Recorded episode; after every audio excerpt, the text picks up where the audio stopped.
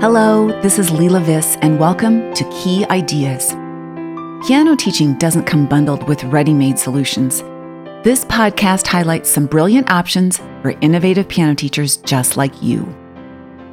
Episode number three is a flashbulb episode called Practicing in the Dark. We got free tickets to a pandemic roller coaster, and the ride hasn't stopped. There are no breaks. We can't get off until a vaccine shows up, and it feels like things are out of control. I've never been a fan of accepting bad things, but I've come to terms with deciding to live with the bad and control what I can. So, this is the third in a series of episodes focusing on things we can control in our studios. In the first episode, I talked about how we can control where we teach. In the second, I focused on how we can control what happens in a lesson. In this third episode, I discuss what we can control between lessons, how our students practice. I'll get started right after this. Hi, this is Renee. I'm a piano teacher in Atlanta and a friend of Leila. In this episode, Leila mentions research based practice strategies and ways to develop durable learning. Games are a great way to disguise tests and quizzes, which are crucial to making things stick. When you gamify, you solidify. At leilaviss.com, you can find clever games, including digital escape room games that are ideal for online lessons or for use during off bench time. Find links to games and free digital stickers featuring dozens of practice strategies in the show notes at leilaviss.com slash key ideas. Now back to Leila and learn how to keep your students from practicing in the dark.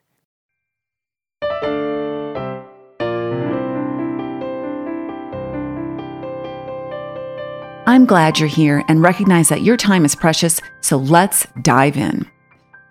When our students leave a lesson, any control that we had is virtually wiped away. As bright as our lessons may be, when we say goodbye, our students go dark. They've disappeared into a black hole. Now it's up to them to forge their way through a week of practice before they show up at our doorstep or in our Zoom waiting room. Here are some ways to stir that practice pot so that it gets the attention it deserves. And I'll pause here to say the tips I have in mind are for those who typically have little parental support. That being said, if parents sit in on every lesson, these tips may still be helpful. From what I can tell, my adult students and some parents do not know what it takes to practice so that progress is made. It's a skill that must be learned, just like the skill of playing the piano. Like pouring a glass of milk, practicing is an executive skill, quite a sophisticated one. An executive skill or function is a mental skill that helps us manage daily tasks. As discussed in episode number two, many of our pianists may struggle to follow instructions and even find their books and the correct page when practicing at home. If we want to grow strong pianists, we need to grow strong practicers with a system that teaches and reinforces executive skills. The book called Smart But Scattered. Sorry, I'm not taking a chance on pronouncing the author's names. In this book, it explains the steps to teach executive skills. I've modified them a little for how we might use them in a typical lesson with a pianist. Um, I'll call her Lisa. First, we choose the piece or portion of a piece to practice. Then, together with Lisa, we set a goal for her next lesson, like play lines one, and two, hands together at a comfort tempo with zero errors.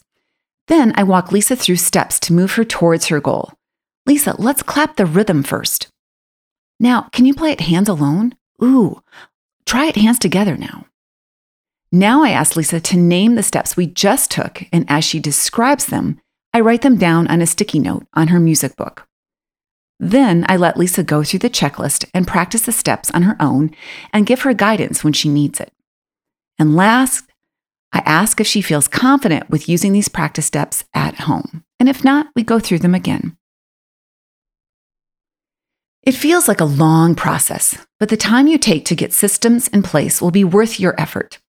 As Lisa becomes a more seasoned practicer, I'll fade my supervision and we'll use less time to review practice steps. I use the word system because that's what practice is a lineup of steps, a process to achieve a goal. In his book Atomic Habits, James Clear says goals can provide direction and even push you forward in the short term, but eventually a well designed system will always win. Having a system is what matters. Committing to the process is what makes the difference. Now, all of these steps are only valuable if they become a habit for Lisa. According to James Clear, the process for establishing habits is based on the premise that a new habit is a result of a changed behavior. There are four laws of behavior change. The first one is make it obvious. I must make it obvious to Lisa that practice will help her develop into a fine player. The best way to do that is to make sure she practices and succeeds at the lesson with my supervision. The next law is that it must be attractive. Perhaps the best way to make practice attractive is by gamifying it. I could use the link and chain practice I mentioned in episode number two. Or I could ask Lisa to play a small portion three times, and the third time she must play it perfectly, or she has to start all over. and if she asks why three times, well, first, I've always liked that number. And recently I heard a fresh way to explain the magic of the number three in an online fitness class. the first time you learn it, the second time you practice it, and the third time you crush it. The next law involved in establishing a habit I have to make it easy for Lisa. I like to make a practice step so ridiculously easy that Lisa rolls her eyes. Then I add just a little more to the task, and she's eager to jump into the next challenge. The fourth law a new habit must be satisfying to Lisa. When Lisa beams with pride because she's mastered a favorite piece between lessons, that's when I know I've done my job and she's done hers.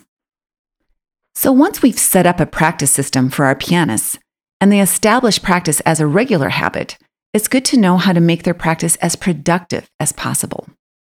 Cognitive scientists continue to research how students learn in the classroom, and their findings are adaptable to our pianists and their practice too. The authors of Powerful Teaching Unleash the Science of Learning describe four research based power tools for learning that they implemented in their classrooms. They are retrieval practice, spaced practice, interleaving, and feedback driven metacognition.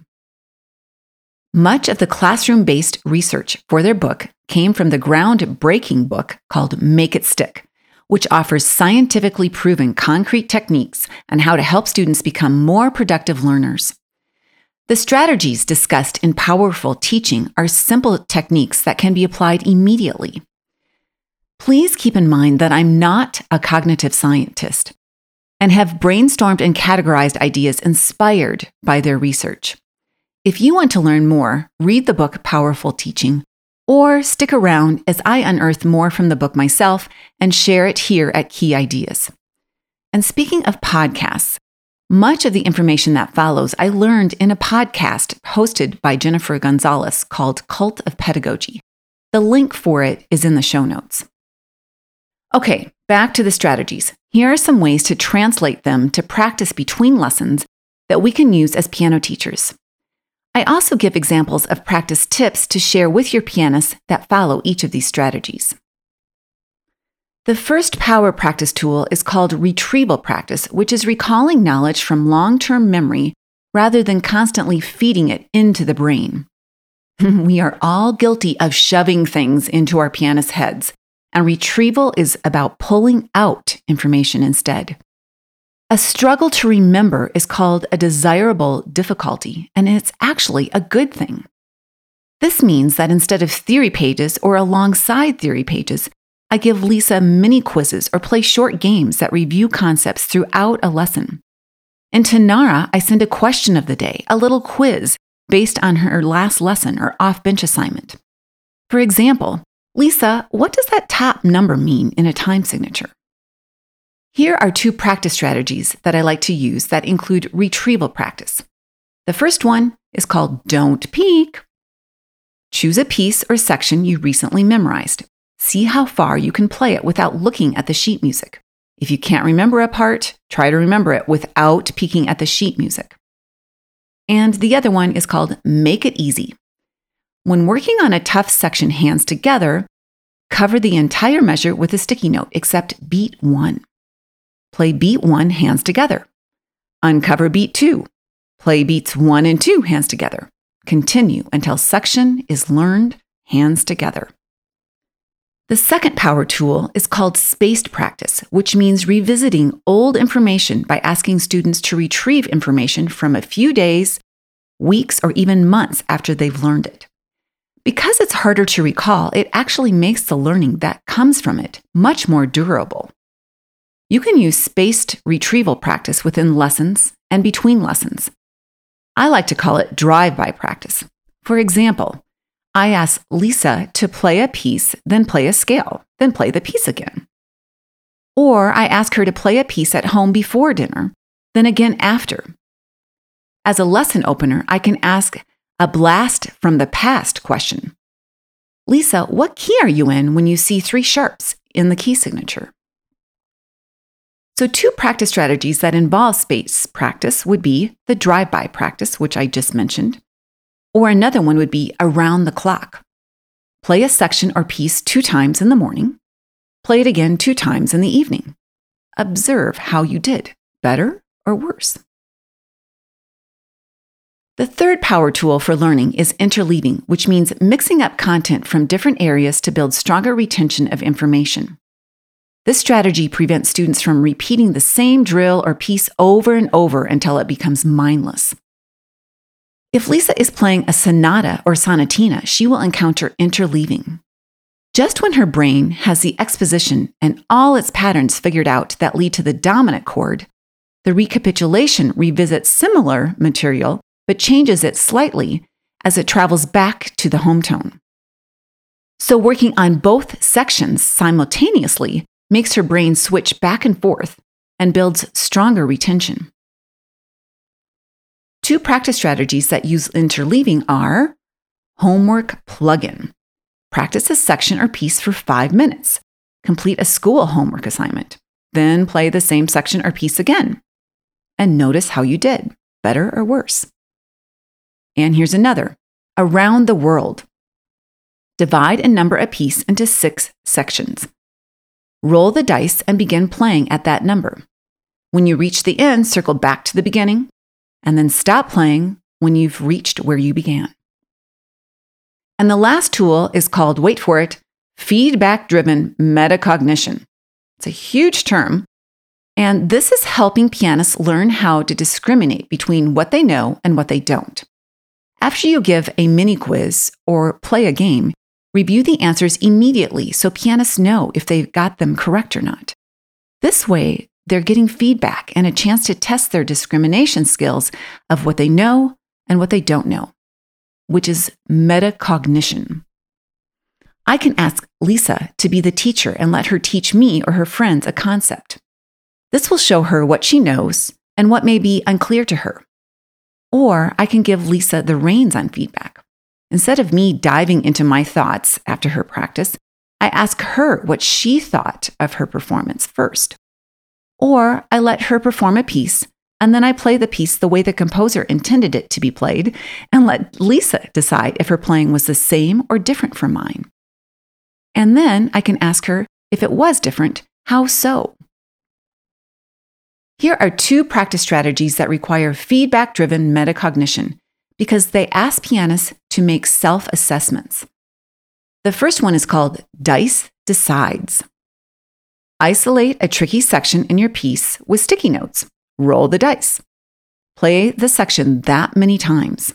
The last time you must play the section with no errors, or you must start all over and roll again.